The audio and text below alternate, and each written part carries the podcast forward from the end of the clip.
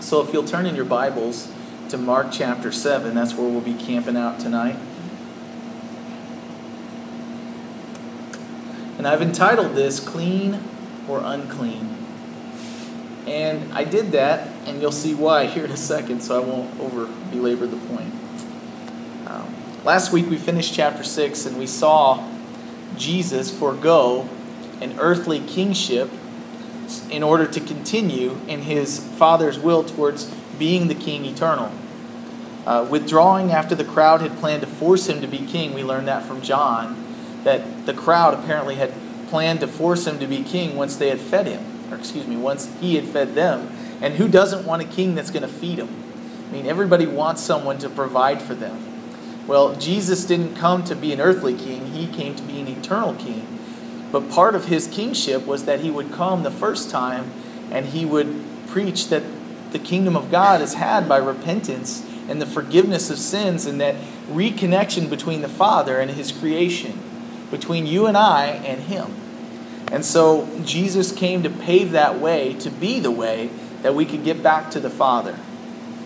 So as he forewent that kingship that they were going to force him into, give him, but really force him into, uh, Jesus uh, departed to pray because it was a temptation. It was, it was an opportunity for the enemy to say, hey, you can have it now, you don't have to wait.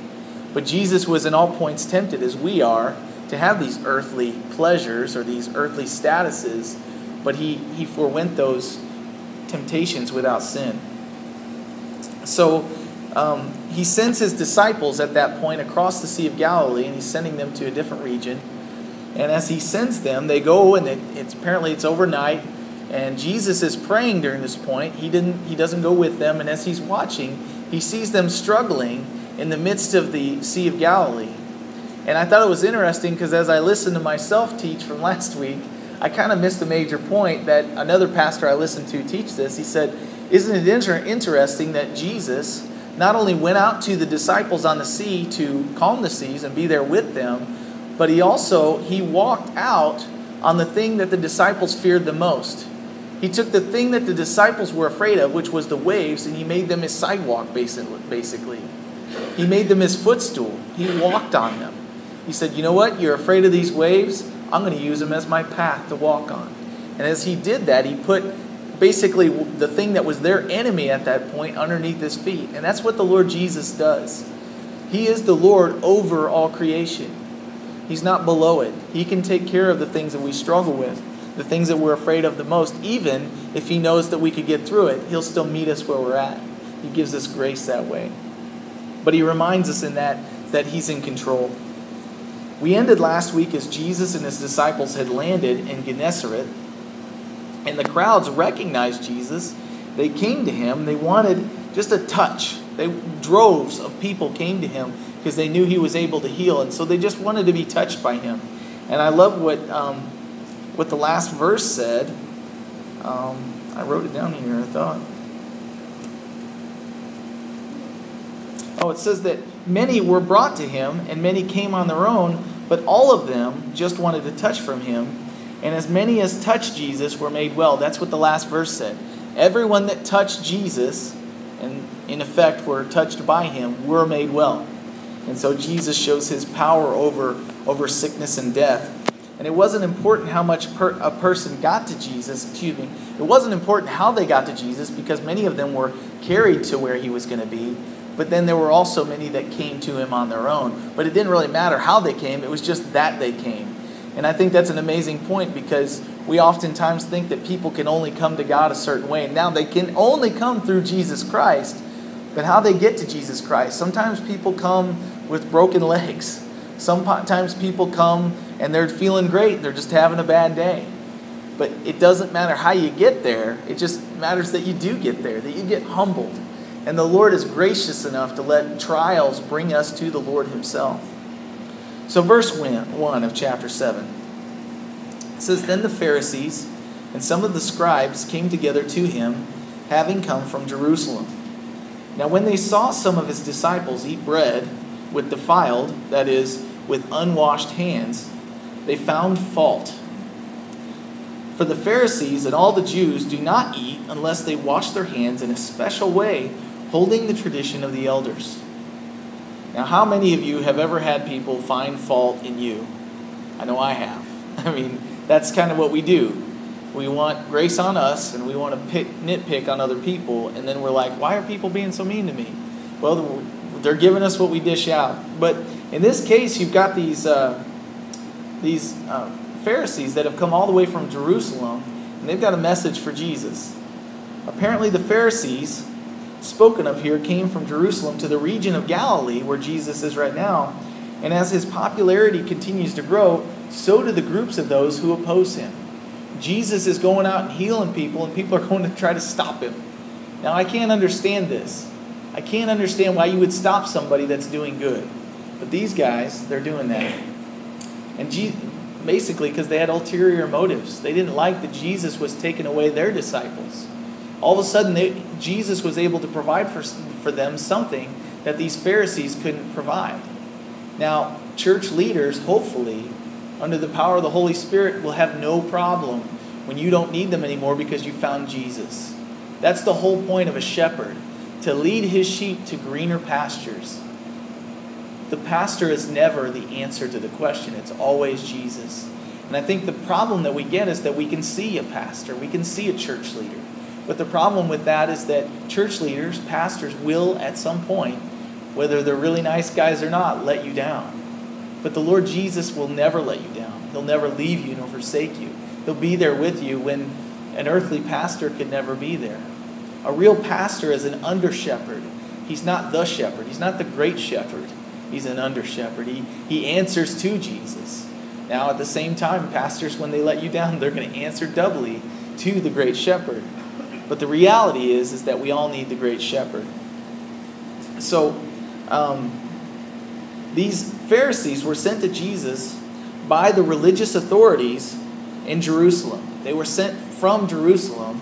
They were sent by the authorities, and they were sent by them to kind of see where Jesus stood at doctrinally, his teaching, his, uh, his theology, if it, as it were. And they wanted to see where he stood on these issues because if, they, if he didn't agree with them, they were going to try and shut him down. They were going to try and discredit him before his very disciples. Now, the thing that they notice is that they saw some of his disciples eat bread with defiled or unwashed hands. Now, don't get me wrong, with germs being what they are and with health concerns, it's important that we wash our hands. It's a normal thing. It's like, hey, look, there's soap in the bathroom. It's just, you know, how many times do you see a little kid coming out of the bathroom and you ask them, did you wash your hands? And they go, yeah. And their hands are wet. Okay, did you use soap? No. And they turn around and they go back in because it's not the water that gets our hands clean, it's that soap that kind of divides the dirt from our hands. And it's important because there's impurities, there's things that we touch that if they get into our digestional tract, they'll make us sick. And so washing our hands before we eat is a great thing, but that's not what they're talking about here. They're not talking about that. Notice there that it says, uh, holding the tradition of the elders. They're not washing their hands the way that we wash our hands. And so, because of that, they go, hey, you're not doing what we do, therefore you're wrong. And uh, I was talking to a guy today, and I was debating on whether or not to say this today. But he said, hey, you can steal this if you want. Well, I, I thought it was funny. He said, you know, we think that we live in the show me state. It's called the show me state, right? But it's actually not the show me state, it's the I'll show you state. Because if you think about it, they're not really asking him, they're telling him, you're doing it wrong. Why do your disciples not wash their hands according to the tradition of the elders? They're not questioning the disciples. They're saying, why aren't you teaching them correctly? You're wrong. I don't know about you, but the best spot in my life is not to be at the spot where I'm correcting Jesus. But we do that, right? We have our traditions, and so we typically want to tell Jesus, no, no, no, this is how church should be. When really the church is built by Him. If we watch it and try to change it, we're, we're doing it in vain. He's the one that builds the church, and the gates of hell will not prevail against it. Not because we did it, but because it's built on Him. He's the foundation. And so Jesus here is, is approached by these Pharisees, and they said, Why don't you do things according to the traditions of the elders? Now, what I want to talk about is, is the reality of what they were saying. Why aren't you washing them according to the tradition? Now, we don't know the tradition. You and I, we don't have the Mishnah, which was just kind of a compilation of the oral traditions of the Jewish communities. it was the rabbis. They would kind of expound, or they wouldn't expound, because expounding means that you're digging in there and you're pulling out the truths that are in God's Word. They were actually making commentary on the Word of God, the, the first five books, the Pentateuch. It's just the first five books of Moses. Um, I, I messed this up in youth group the other night, so I better make sure I say it right. Genesis, Exodus, Leviticus, Numbers, and Deuteronomy. Those first five books were the law that they had, and that was the Pentateuch, or the Torah. And so they had the Mishnah also that they made as important as the Torah. And uh, I'm not there yet. So verse 4 says, When they come from the marketplace, they do not eat unless they wash.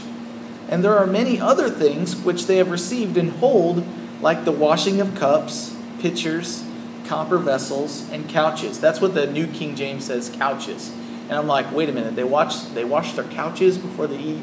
And uh, some some translations actually say table, and the idea is you know where you're going to be eating. It, it had multiple uses. So uh, the main idea is the place where they would eat.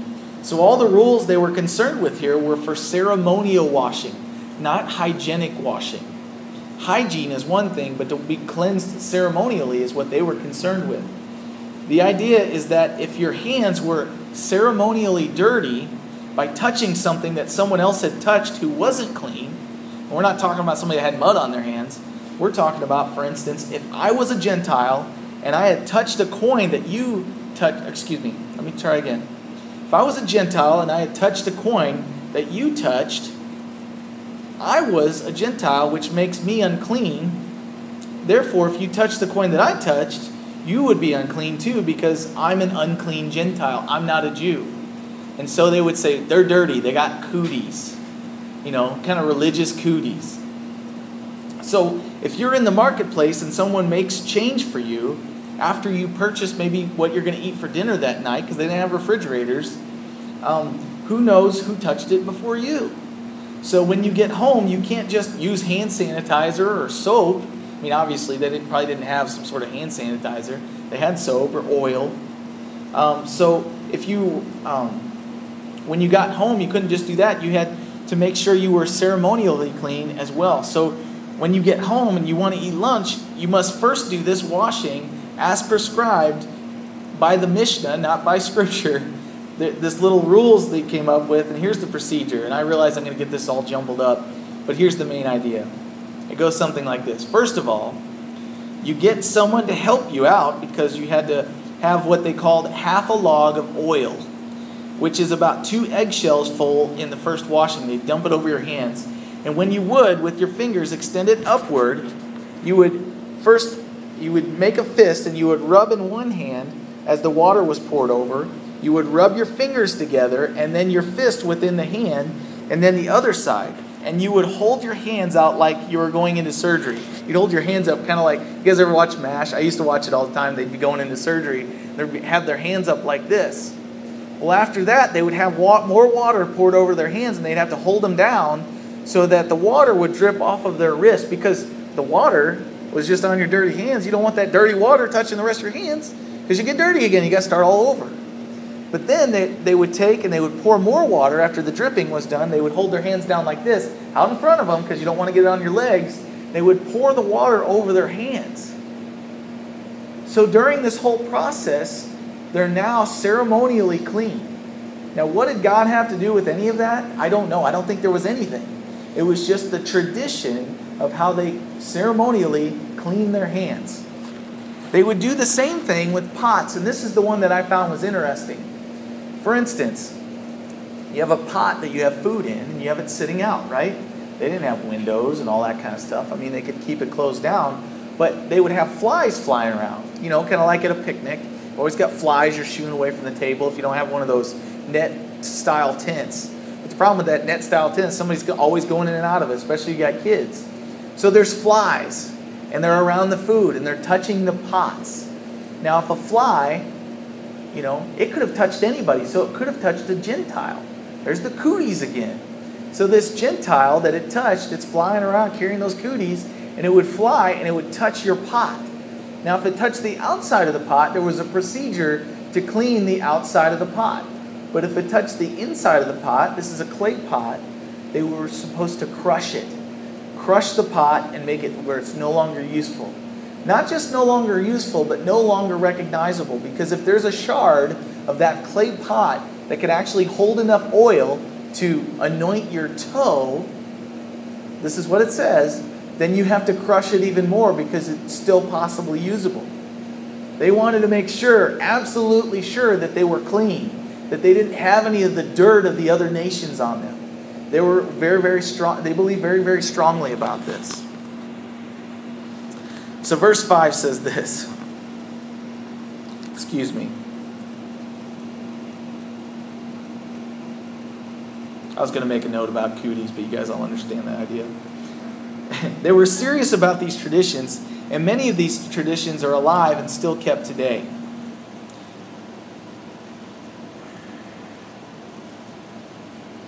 And the strictest of Jews would actually do this in between the different uh, parts of the meal. So if you had multiple courses, they would stop eating, they would get the next plate, and then they would wash their hands again. But you know how serious that these guys were about this even till Jesus' day?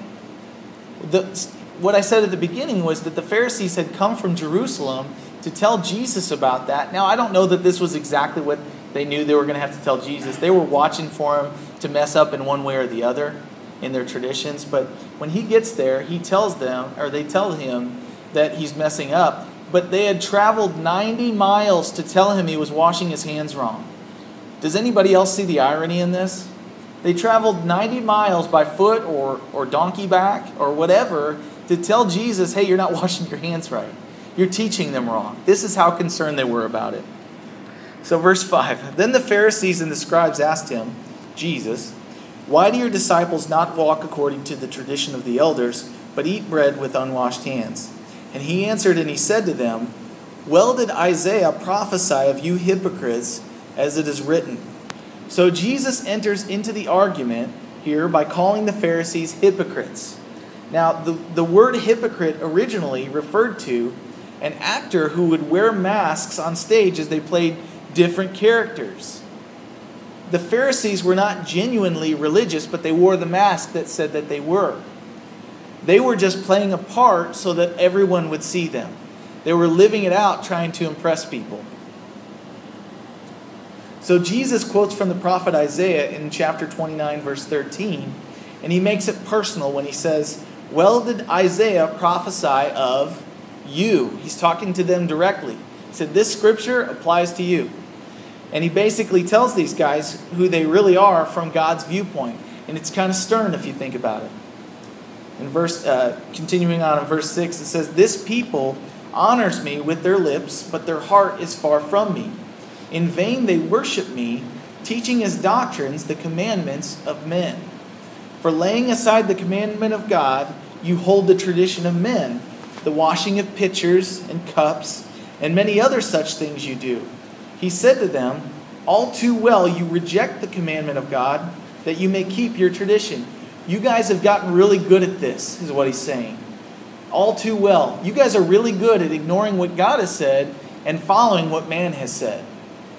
Tradition is a funny thing, isn't it?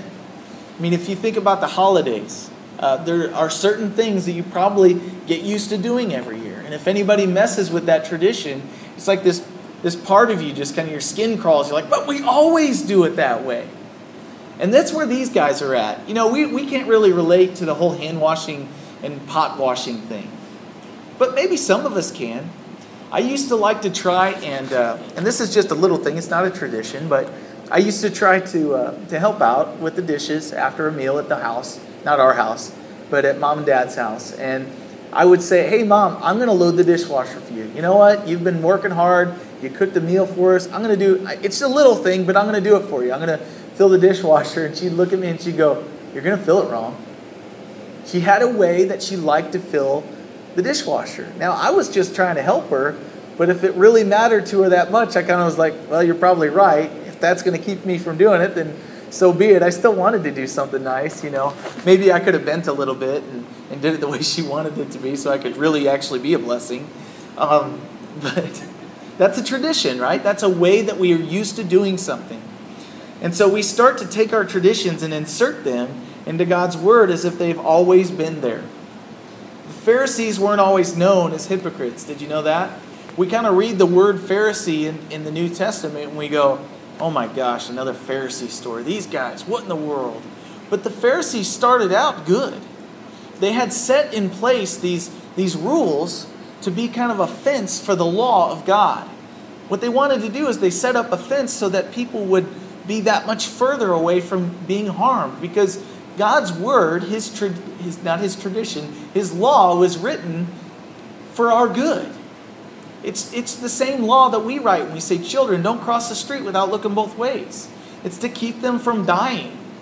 Sin causes death, and so he's like, okay, here's how not to sin. But at the same time, we have these same ideas in ourselves, and I kind of wrote up a little example here. It's the same thing that we do in our backyards. One of the rules that most people have in their homes is that their children are supposed to stay in the yard when they're left unattended. So we teach our children stay in the yard. But when kids are outside, they get distracted. Imagine that. We get distracted by things, and, and we're, we're, because we're distracted, we go outside of the bounds that have been set. We break the rules. They're supposed to stay in the yard, they don't. So, instead, well, first of all, when they break the rules, does that make the rule change? No, they've broken it. It was a standard that was set by their parents, and they didn't follow it. But they go anyway, not knowing that the rule is there to protect them from harm. So most parents, knowing that their children are going to do this, instead of risking the consequences, which is either pain or death, they put up a fence in the yard to keep their children from leaving the set boundaries. The problem is that because of their kids staying in the yard when there is a fence, parents assume that their kids are following the stay in the yard rule. But the only reason they're staying in the yard is because of the fence. There's been no change inwardly. They're following the rule as a, a result of there being a fence there, but they've, they, they're away from temptation. They have no opportunity to be tried to see if they can actually walk on their own two feet. If they go into a yard where there's no fence, they're more than likely going to run out of the yard because there's no boundary set. We think that if we follow things outwardly and we follow our own set of rules, that it produces righteousness. We teach a Bible study at the skate park, and I was involved with it for about three years. And there's these kids over there, and they're, you know, their parents, I don't know what is going on. And I know that kids are kids and that they, they start to learn language from their from their uh, their friends. You know, the the least common denominator rules on the skate park grounds, and uh, man, they got mouths. They say words that I've never even heard of, and not, but they don't. You don't have to tell me they're bad words, you know, and they they know they're bad words. They think they're cool when they say them. Well, we teach a Bible study there, and we want them to come to know Jesus because we know them saying bad words is only a symptom of a bad heart. And so we want Jesus to be the central figure in their life. And then we know that the fruit of that will be a change of the way that they speak to other human beings. But the flesh, our flesh as leaders out there is we want them we want them to be reformed. We want to teach them don't say bad words, don't cuss, don't smoke, don't chew, don't go with girls that do. But the reality is is if they're just doing it because there's a rule and they don't know Jesus, they will still bust hell wide open. There won't be any heart change. Jesus won't be the, the king of their life. And so we can reform them and we can give them all kinds of rules, but it will not change who they are eternally. It won't change them. And so that's what the Pharisees started out to do. They set out these rules to protect people from breaking the laws of God, but what they did is they, they brought up rules that basically fooled people into thinking that they were righteous. You wash your hands a certain way, you're righteous, you're clean in the eyes of God. But how does God judge? He judges the heart, He doesn't look at the outward actions. Now, when the heart changes, the outward actions will change. When we're filled with the Holy Spirit and we're guided by Him, we will want to please God. We will want to follow the law of liberty. We will be freed up to live out the Ten Commandments, not because we have to, but because we get to. We want to all of a sudden. We want to please our Heavenly Father. So he gives them an example here of what was something that was happening in that day. Verse 10 says, For Moses said, Honor your father and your mother, And he who curses father or mother, let him be put to death. But you say, if a man says to his father or mother, Whatever profit you might have received from me is Corban, that is, a gift from God or to God, then you no longer let him do anything for his father or his mother, making the word of God of no effect through the tradition which you have handed down, and many such things you do. So he makes a contrast. Notice in verse 10 it says, Moses said, now this is somebody that they claim to hold in high regard. They followed him because they knew that he got the, the law, and the law was given to the Jews through Moses. And then verse 11 is a direct contrast, and it says, But you say. So this guy you hold in high regard, he said this, but you say. He's contrasting. He's saying, Moses taught this commandment, but here's what you guys are doing. Here's what you guys are teaching. Showing them that they're not following the law that they claim to be a fence for. So it says there, excuse me, you'll see here that in those days there were many who had parents that were getting older and they needed help with food or money, just like the spot that many parents and grandparents are in today. And in order to get around helping their parents out, they would use a religious pretense, a loophole, if you will. That's what we think of when we think of a religious pretense. Think of a loophole. It's like a lawyer going, Yeah, yeah, you did break the law, but let's find a loophole so you can squirm out of it. Well, by the calling of these things, or their things, their possessions, Corban, or dedicated to God, they were able to, according to the Pharisees, avoid having to give their things to their parents to help them out. Under this pretense of the law, this man this man-made tradition contradicted one of the most simple commandments to honor your father and your mother. Did you know that you can actually follow traditions that were given or made up by people that claim to be Christians. You can follow their traditions and yet break the commandments of God. That's what these guys are doing. He just um, they got around the commandment of God by a stupid and a lame human tradition.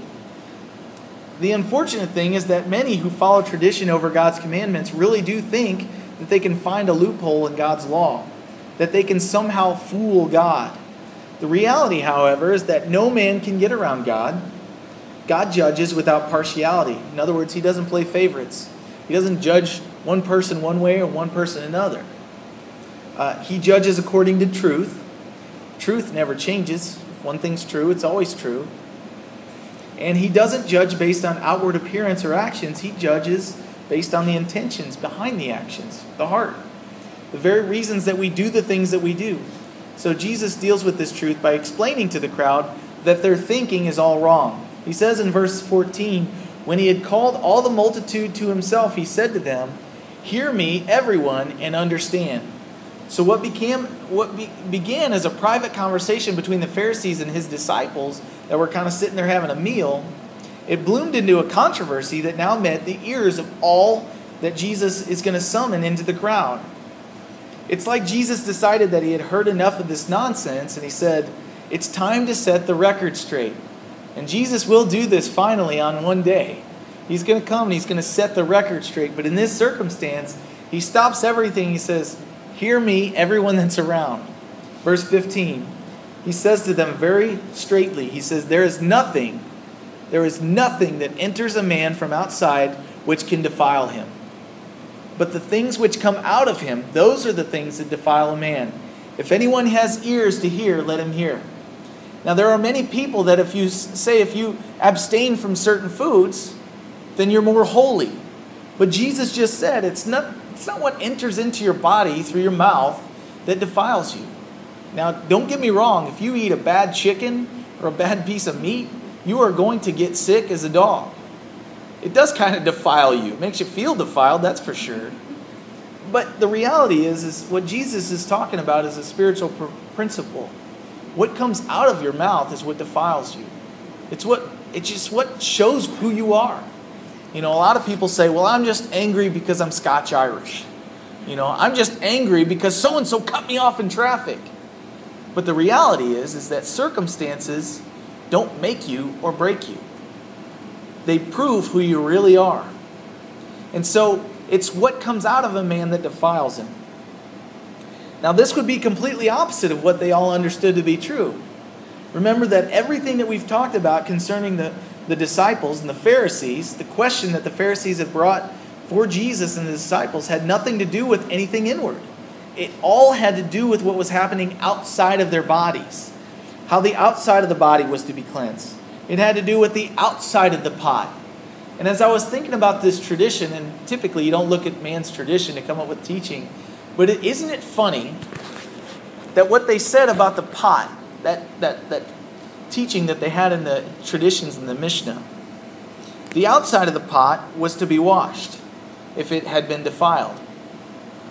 And it's incredibly interesting to me that by their own tradition, that even when a simple pot, if the outside was dirty, there was a procedure to clean it, but if the inside of the pot was unclean, they didn't have a procedure for that. They said, get rid of it, bust it up. We don't know how to clean the inside. I don't think they realized they really they were honest about that.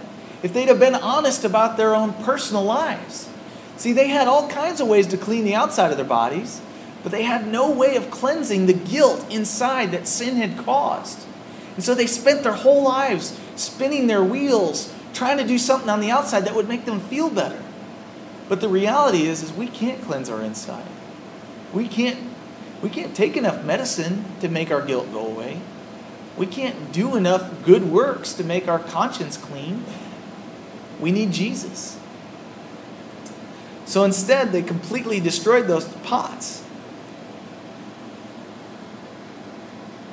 But on the contrary, God does not throw out the unclean pots. I think this is the good news. God doesn't throw out unclean pots, otherwise, there would be no pots left to use. He doesn't throw out unclean pots because they're clean, unclean inside or because they're unclean outside. Instead, He sends His Son to die for our sins because He knows that they begin in our hearts.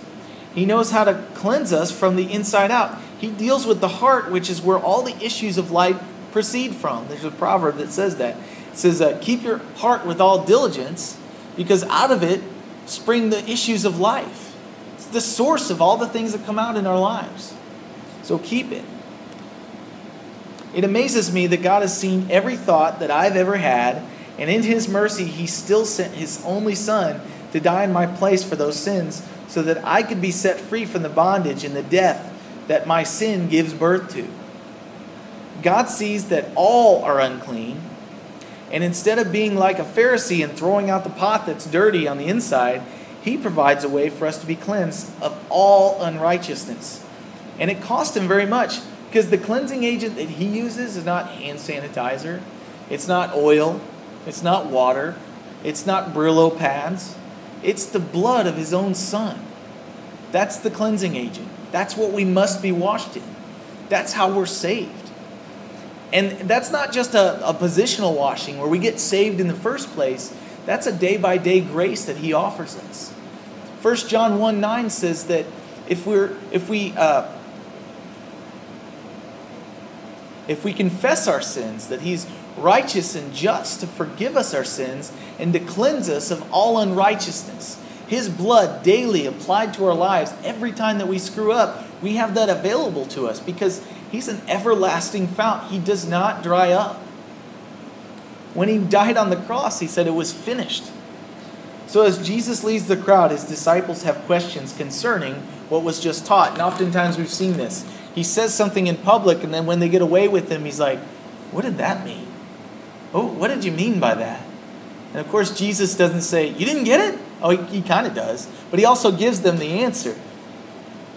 He says, uh, So when he had entered a house for, away from the crowd, his disciples asked him concerning the parable. So he said to them, Are you thus without understanding also? Do you not perceive, do you not see that whatever enters a man from the outside cannot defile him because it does not enter his heart, but it enters his stomach? It's eliminated, and thus that purifies all foods. That's why we have a stomach, a digestive system. Your digestive system takes all the food that you eat, it goes into your stomach, it takes all the nutrients out of that food it sends it into the bloodstream of your body.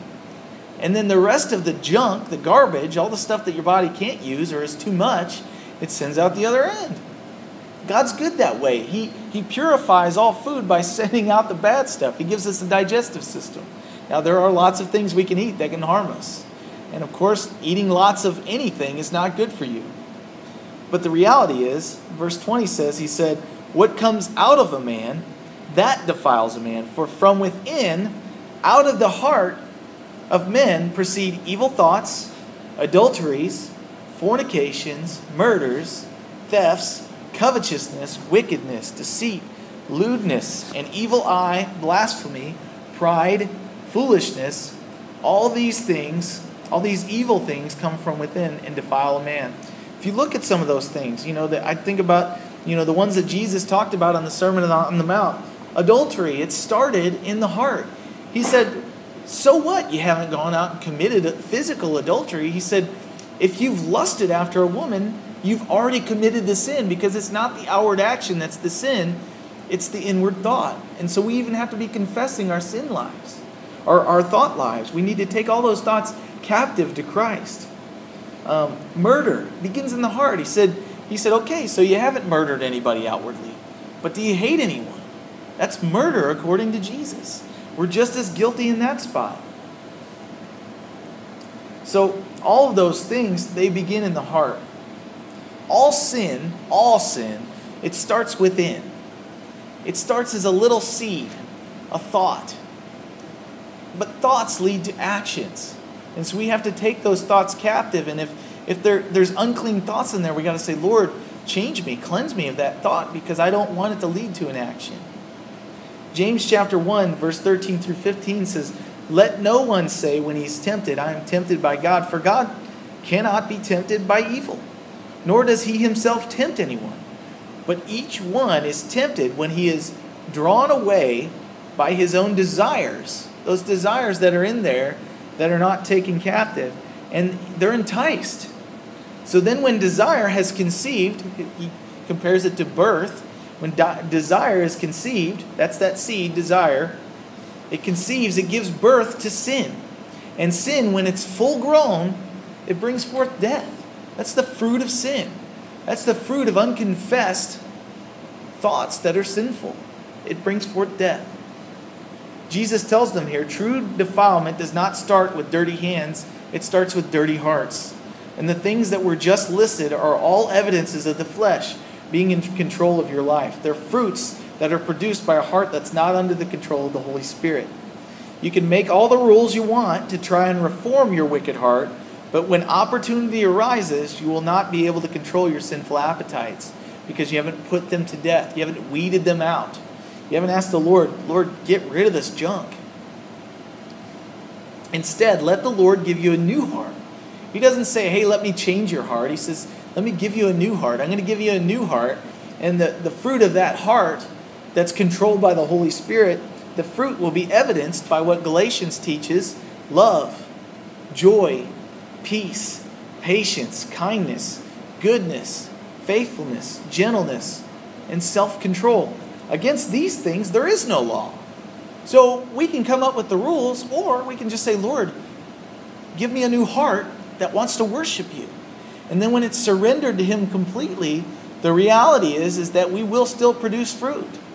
But it will be the fruit of the Spirit rather than the fruit of the flesh. Let the Lord change your heart. Surrender your inward thoughts to Him so that you will only be living to please one master, which is much simpler the Lord Jesus Christ. And then on that day, when you see Him face to face, He'll say, Well done, good and faithful servant. Enter into the joy of your Lord.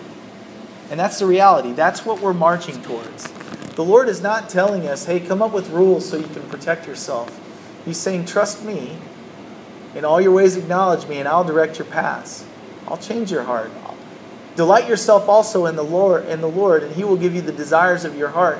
That's what one of the psalmists writes. What he's saying is he's saying, delight yourself in me, delight yourself in the Lord, and then He'll change your heart, and then your desires will line up with what God's desires are for you. And there won't be a war there. You won't have to worry about covetousness. You'll be content in what He gave you. You won't have to worry about murder because you won't want to murder, murder anybody because you'll love them the way that God does. You won't want to commit adultery or fornication or any of those things because you won't even want to blaspheme the Son of God because you'll know Him. You'll love Him. You'll find your delight in Him. He'll be your all in all.